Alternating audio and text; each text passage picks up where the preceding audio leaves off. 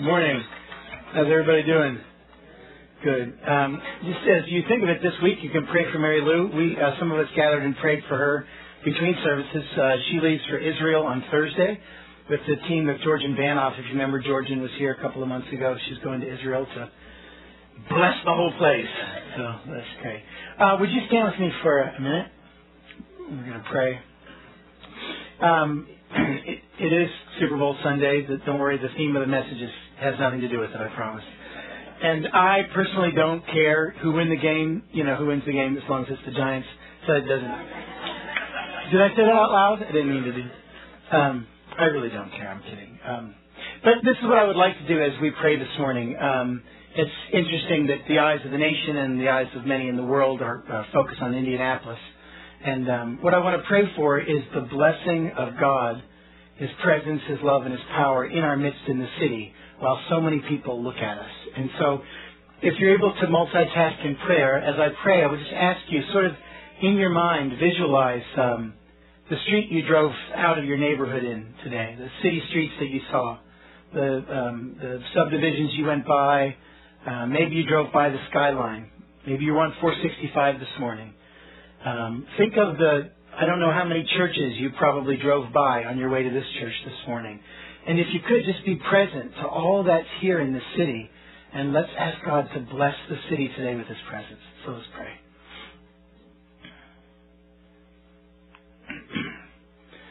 Lord, uh, we don't believe that uh, we are a special city just because the Super Bowl is here. But Lord, I know that we are a special people because your love is directed towards us. And so I ask, collectively, we ask in the name of Jesus that you would pour out and release your presence on us as a city today. I ask, Holy Spirit, that you would work in each, uh, on each street, and each home, in each neighborhood, those businesses that uh, represented by people here those workplaces, those schools. Lord, the many churches that we passed on the way here and the, and the hundreds and hundreds of others, Lord, that we don't even know about. We ask God for your blessing. Pray that Jesus will be raised up in those churches, that those churches will be provided for and cared for, that they'll encounter you, God, and that from that encounter they'll take your presence everywhere they go. We ask for unity in the church in this city. We ask that as the nation looks at our city today, the nations would see us loving one another in the kingdom and us looking outside of ourselves to bless the world with what we've been given in Jesus. So that's our prayer, Lord. We ask today for a Super Sunday that's marked by unity, by love, by revival in this place. We ask that you give us grace to hear and to understand and to apply what we see from the scripture this morning. That we would walk out of here this afternoon looking more like Jesus. We pray in His name. Amen. You can be seated. I just kind of figure if you're going to pray to the creator and the ruler of all things, you might as well ask for big stuff. So that's what I try to do. um, just sort of uh, put a little exclamation point on a couple of Mary Lou's announcements. Uh, it seems to me there's kind of a window of opportunity in the church right now, and I don't mean that in some sort of big prophetic uh, window open to heaven type thing, though that's possible too. Uh, there's just a lot of training opportunity right now in the church. Um, so we're about to go into 24/7. That's an opportunity for every single one of you to spend hours and hours in God's presence right here in the prayer room in the church, to encounter God and to take that encounter out into the world the classes that are going on right now, even if you didn't sign up for those classes, uh, you're welcome to come to those. Um, so if you want to know about more about Alpha or going deeper or the Hearing God class on Thursday nights, all that information's out on the growth board. I just encourage you to take advantage of it. Be a part of it. Um, uh, there was some training for praying for the sick yesterday, HOTS training they called it, healing on the streets, kind of fun. And uh, there's, uh, I don't know, 20 or 30 people on their way downtown right now to set up at a hot spot. And, um, and in a very unobtrusive, very uh, people and God honoring way, just offer to pray for sick people so that God can invade their lives with healing. Um, I'm going to actually get on a bus at 123 over at J.C. Penney's and go down and do the same. Anyone want to come? You're welcome to come with me. Um, uh, this coming Saturday, uh, the Midtown Vineyard, uh, just uh, Butler Tarkington area here in the city, they're sponsoring a healing uh, seminar all day long. Rick Evans from the Cleveland Vineyard will be there, uh, just talking about how to pray for the sick, again in the same way. So uh, if you want to be a part of that or gather with others from our church to go there together, that info's at the resource uh, um, center. So um, I got this strange vision this morning. I was praying beforehand of a tulip bulb. Maybe some of you have a difficult time imagining yourself as a tulip bulb. Um, but uh, I think what the Lord was saying was it's a season for us to uh, to grow our roots deep. You know, you stick a tulip bulb in the in the ground in the fall, and what do you see? Nothing for months. And what that bulb is doing is it's it's uh, grasping um, nutrients. It's growing its root system. And then what's going to happen in the spring is the fragrance and aroma of beauty is going to come out. And um, I think that's us. I think we have a season, the next six or eight weeks in the church, to really go deep with our roots so that the fragrance of Christ can be released among us. Uh, that's my prayer for us. So, um, hey, go after it. Why not? okay. I want to read from Ephesians chapter 2, 11 to 22 today. Uh, if you've missed uh, any or all of the series that we're in, Sit, Walk, and Stand on the book of Ephesians, uh, you can get all those messages on the website, indyvineyard.org, and uh, hear all the introductions and so forth. So, uh, but uh, let's read this word from God this was written um, by the Holy Spirit through the hand of Paul, the apostle, 2,000 years ago, to Ephesus, to the crossroads of Asia. And today, we sit at the crossroads of the United States and we hear the same word. And God has something He wants to say to us from it. So, this is the Word of God, Ephesians 2. Therefore, remember that at one time you Gentiles in the flesh, called the uncircumcision by what is called the circumcision, which is made in the flesh by hands, remember that you were at that time separated from Christ, alienated from the commonwealth of Israel, and strangers to the covenants of promise, having no hope and without God in the world. But now in Christ Jesus, you who once were far off have been brought near by the blood of Christ. For he himself is our peace, who has made us both one and has broken down in his flesh the dividing wall of hostility by abolishing the law of commandments expressed in ordinances that he might create in himself one new man in place of the two, so making peace, and might reconcile us both to God in one body through the cross, interesting phrase here, thereby killing the hostility. And he came and preached peace to you who were far off and peace to those who were near, for through him we both have access in one spirit to the Father. So then you are no longer strangers and aliens, but you are fellow citizens with the saints and members of the household of God, built on the foundation of the apostles and prophets, Christ Jesus himself being the cornerstone, in whom the whole structure, being joined together, grows into a holy temple in the Lord. In him you also are being built together into a dwelling place for God by the Spirit. and you may be thinking to yourself, well, Randy's pretty good, but he's never going to get through all that in the next 20 minutes. Apparently you weren't thinking that at all. Um, in, in the previous messages, I have kind of gone verse by verse. Um, th- this is power packed, uh, this text, with cultural and theological concepts. And they're important. I mean, God, by the Holy Spirit, wanted to say a lot of stuff 2,000 years ago to the, to the church in Ephesus. Um, we could spend months pulling this apart. I'm not going to do that this morning. Because I think there's a message that the Lord has for us, Vineyard Community Church 2012, from this passage. And so I want to use this passage as a launch pad to go to this one truth, which is this. In Jesus, we possess a powerful peace. In Jesus, we possess a powerful peace. If you're in Christ this morning, He's in you, you possess a powerful peace. You have it. So, this may seem like a silly question in such an anxiety ridden world, but why peace? What's the big deal about peace, you know? Who needs it, right? Like who here this morning just has, you know, way too much peace in their, in their life? Nobody with extra. No. Peace is huge for us, as it was for them. So let's just uh, start at the beginning of the verse and see why the need for peace in Christ. If you look at the beginning of the verse, Ephesians 2:11, remember that at one time you Gentiles, you know, Gentile is just simply who's not Jew, someone who's not Jewish, someone who doesn't come from a Jewish background. You Gentiles in the flesh called the uncircumcision by what is called the circumcision. You were separated from Christ. Circumcision uh, at that day, at that time, was just simply a physical act that uh, constituted the symbol of being a part of God's family. Uh, circumcision was like being clean. And so when Paul talks about the uncircumcised, the Gentile, just read, these are bad words, okay? This is, he's swearing here.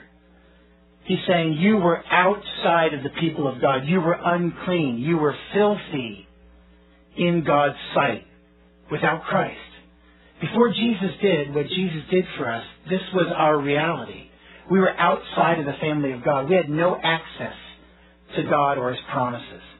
We were separated from Christ. It wasn't just like we saw Jesus, you know, on the other side of the circle and like, oh, there's a big crowd between us. No, He's saying we couldn't see Him and we had no access to Him. The gulf between us and the Savior before the work of God 2,000 years ago and the work in our own lives was, uh, was uh, unattainable. We couldn't make it. We were separated. We were alienated from the commonwealth of Israel. You know what he's saying? You guys were not God's people. You were aliens. Now, some of us still feel a little bit like aliens, you know? And we feel a little alienated sometimes. Paul was saying you were strangers. You could not be understood, nor could you understand God before Christ. You were strangers to the covenants of promise.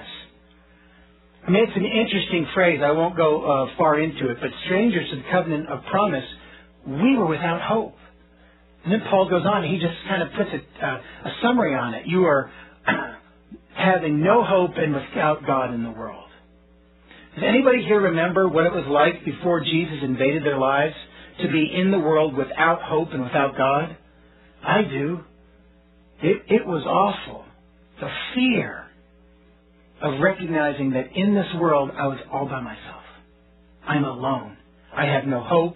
I have no God. Paul says this was our state. We were at enmity, enmity with God, so we're alienated from God. We've got conflict with people. Many of us had conflict within ourselves. It's me fighting against me half the time. You ever feel that? Paul says you were in an enemy war, you were under the, you were subject to hostility, and you're on the losing side. Now I, I spend all that time there just because, as I said in past weeks, Paul spends a lot of time reminding us where we were before Christ so that we can learn to relish where we are in Christ. Hostility is where is where we were. And you think to yourself, you know, man, he's making a big deal out of hostility. But it was real. I mean, you have to understand when Paul, as a Jew, is writing to Gentiles, what what this concept of Gentile and Jew coming together under one God felt like. It was weird. William Barclay was a commentator of the last century. This is how he describes it. The Jew had an immense contempt for the Gentile. The Gentiles, said the Jews, were created by God to be fuel for the fires of hell. Anybody doesn't have it yet? God, they said, loves only Israel of all the nations that he'd made. It was not even lawful to render help to a Gentile mother in her hour of sorest need. For that would simply to be to bring another Gentile into the world. Until Christ came, the Gentiles were an object of contempt to the Jews. The barrier between them was absolute. If a Jewish boy married a Gentile girl, or if a Jewish girl married a Gentile boy, the funeral of that Jewish boy or girl was carried out. Such contact with a Gentile was the equivalent of death. Hostility. It was serious. And you think to yourself, wow, 2,000 years ago, they really couldn't work it all out. We've come a long way since then, right? I want to tell you a story about a woman named um, Dorothy Sophia Shapoff. My guess is you've never heard of her. Dorothy Sophia Shapoff was born in 1890 in the country of Latvia in a, in a Jewish family, completely Jewish heritage all the way through her background. Latvia, you know, little Baltic state over there in Central Europe. She came to the United States roughly 1903, 1904, something like that, and settled in Covington, Kentucky. and of all the things that could happen to, they called her Sophie, Sophie Shapoff, she met, drumroll please, a Lutheran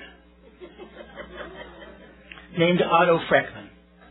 And she married Otto Freckman to become Sophie Freckman, and they had three children in Covington, Kentucky. Immediately upon her marriage to Otto Freckman, Sophie's father said the words that maybe you've only seen in a movie. He said to her, You are dead to me. And from that minute, Sophie never saw her parents again, never saw her family again.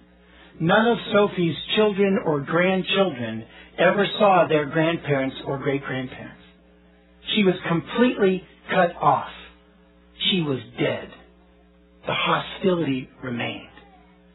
And probably the reason you don't know much about Sophie Shapoff, and the reason I do know so much about her, is because she was my grandmother, my great grandmother.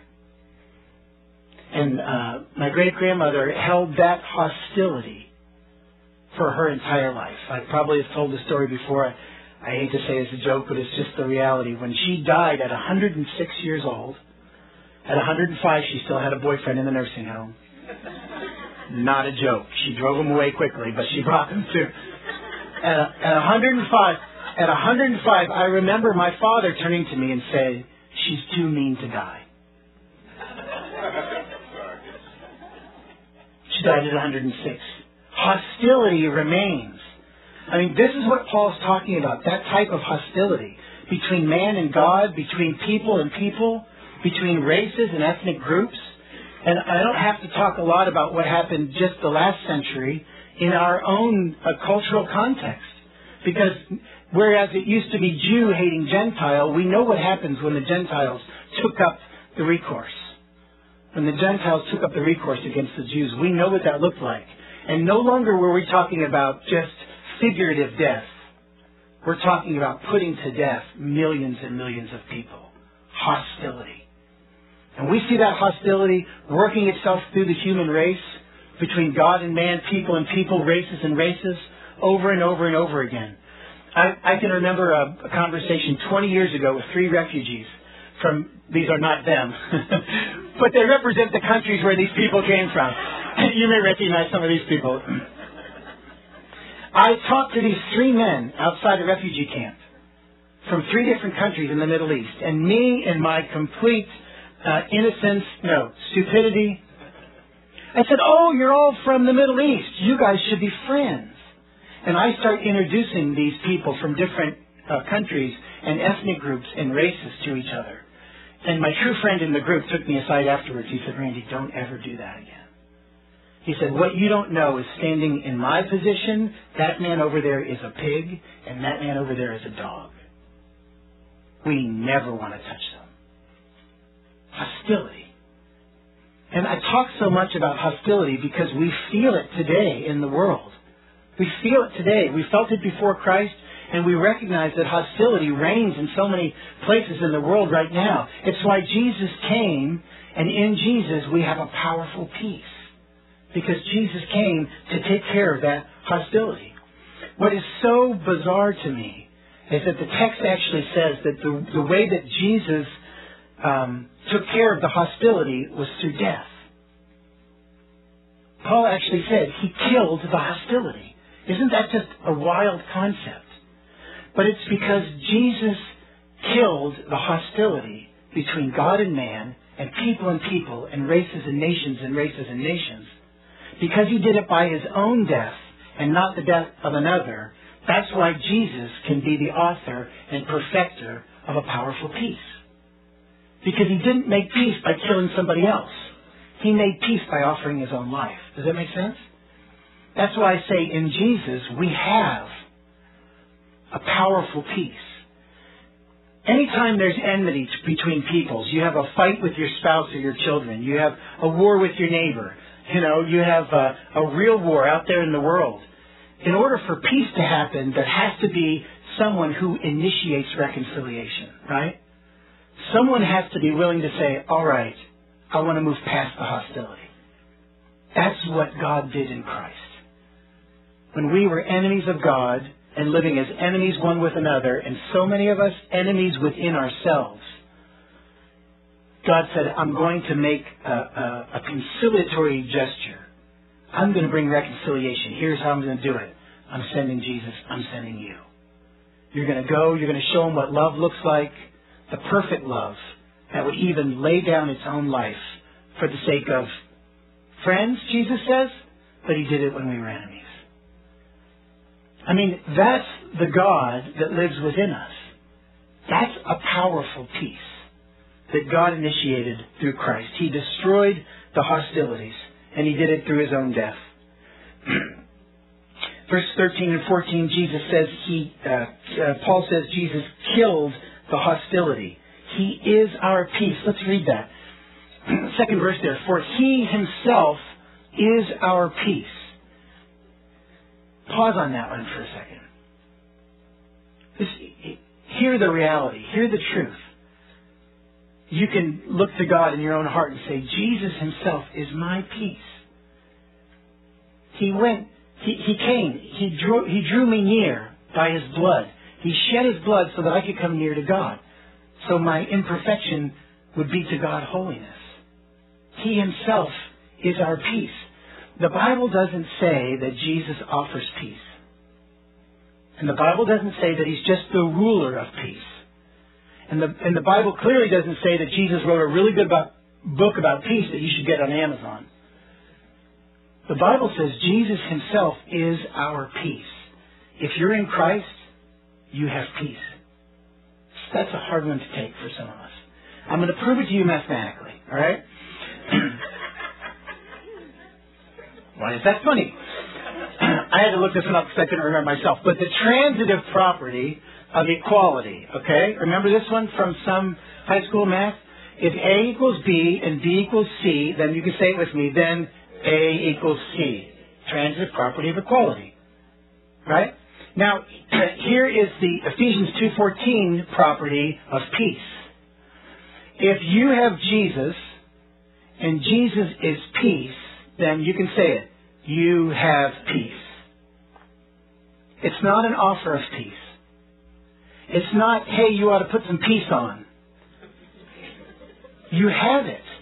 And this is a hard reality, I think, but I think it's the truth that God wants to penetrate our hearts with this morning. In Jesus, you have a powerful peace. It's resident within. It's resident within. You don't have to work for peace. Now, I'm not saying that there aren't times when it's hard to keep yourself in the peace of God, okay? I'm not saying it's mystical, magical. We got to walk out this truth. And the fact is, when you want peace with another person, you can't control people. How many people have figured out by this time in life you can't control other people? Right. Yeah, you can't do it. That's why Paul says, as far as it is up to you, live at peace with all men. Because you don't get to control other people. But here's the reality we live in. We have peace if we have Christ. Because Jesus himself is our peace. this is not a hope for the future. This is not an invitation to a promise. This is a current state and a present reality. We have the peace of Christ.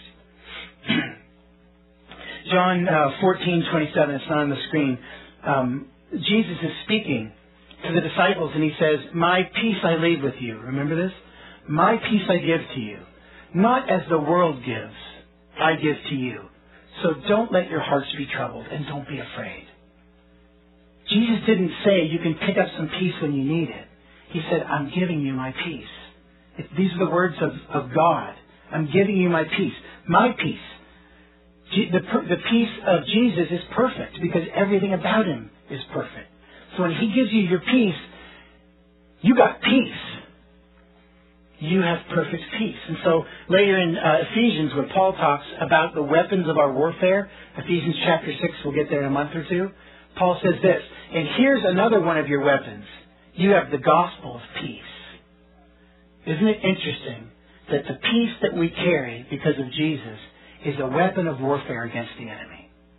Because Jesus killed all hostility by his own blood. I know the concept's kind of hard to wrap your mind around, and I'm, I'm not saying it eloquently. But the reality is that in Jesus, we have a powerful peace. It's resident within. And the emphasis in Ephesians is so often, this is what's true about you because of Jesus. And so, you know, we've talked about you're chosen in Christ. You've been redeemed by, by Christ. You carry the gospel of good news that you never could have earned because of Christ. Lori uh, helped you understand, uh, helped us understand last week. We carry the hope of heaven. And this morning we have resident within in Christ a powerful peace. We have it. now the hard thing is to understand that we have the powerful peace of Christ. We possess it. How do we access it? I've got a formula for you. I don't normally give formulas, but I guess I'm on the mode today, you know. I got a formula from Philippians 4. Some of you are familiar with this one. this is the formula for living out the peace that is resident within. You make a deal with God. You make a deal with God. Paul says this, be anxious for nothing, but in everything by prayer and supplication. With thanksgiving, let your requests be made known to God. In other words, Randy translation, dump your stuff on God. Dump it. Dump your anxiety, dump your worries, dump all of the things that you think you have to do that you won't get done, dump all of the expectations on you that you think I can't meet. I mean, this is the command of God through Paul. Dump it all on God with thanksgiving. God, thank you that you can handle my anxiety. God, thank you that you can handle my strife. Thank you that you can handle the things I can't handle.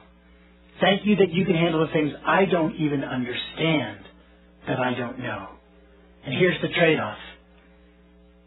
And the peace of God, which surpasses all comprehension, will guard your hearts and your minds in Christ Jesus. That's the deal. That's how we live out the peace that's resident within because of Christ in our lives. And that means that at any moment of every day for the rest of your life, you can make this deal with God. At any time. And here's maybe the operative question for the morning. Who's guarding your heart and your mind at any one point? And I think that's the point of this passage. I think Paul's saying, you know, who do you want to guard your heart and your mind? Do you want to do it, or do you want God's peace to? Sometimes I'm, i want to think like this more often. Sometimes I think, I'm pretty sure that the wrong person is guarding my heart and my mind right now. Because there's a lot of bad guys getting in. And that's when I have to say, you know what? I can't guard my own heart and mind. So God, I'm going to give all the stuff in my heart and mind to you. Thank you that you can handle it and I'll take, I'll take that revelation of your peace to guard my heart and my mind in Christ Jesus. Can I suggest that you commit this verse to memory within the next hour? Why not? And when it comes back and you realize that you've taken over the guard again and the wrong person's guarding your heart and your mind because you feel enmity and anxiety and hostility, you say, God, I want to change, let's do, change into the guards right here. I'm going to give you all my stuff. Thank you that you can handle it and the peace of God comes. And it, it's true. I don't know what else to say. It's true. It works. It's the gift of God. Verse 17 and 18, we'll close here. Paul's uh, writing, he says, and he, meaning Jesus, he came and he preached peace to you who were far off. I mean, that's those of us who were really way off. And preached peace to those who were near who probably were just as far off but felt better about yourselves. he preached peace to everyone who had no chance of being near to God. For through him we both have access in one spirit to the Father. That means that every person who is a child of God, Jesus resident within them, through faith by the grace of God, has access to the Father. That's why right now, in thousands of languages around the world, God's being praised. Jesus is being lifted up. The Holy Spirit's being poured out on all nations, tribes, tongues, and peoples today. Because through Him, who gave Himself for us, we have access to the Father. That means any minute of any day for the rest of your life, you can make the deal with God. He's destroyed the hostility between us and God, between us and others, and even the division and the hostility that we feel within ourselves sometimes. So, a closing question or two. Are you here this morning and you haven't heard anything I said after without hope and without God in the world? Because it struck you and you realized, I walked into church this morning, but I'm without hope and without God in the world. It means that you don't have a powerful peace within. It means that you're on your own. And, and the testimony of the scriptures and the conviction of the Holy Spirit this morning here is telling you this. You don't have to be without hope. And you don't have to be on your own, alone in the world without God. Jesus says, I came for you. I came for you. And as the rest of us who know Christ is within us are celebrating that in communion, I would ask you, if that's you, to come up to me in the front row or during the ministry time to one of the prayer people and just say, I'm without hope and without God, and today I need Jesus. And I want the peace that He gives. I'll tell you, your life changes then. You know what? Your life starts then. And you get a powerful peace. Some of us are here this morning and there's estrangement and hostility in our human relationships.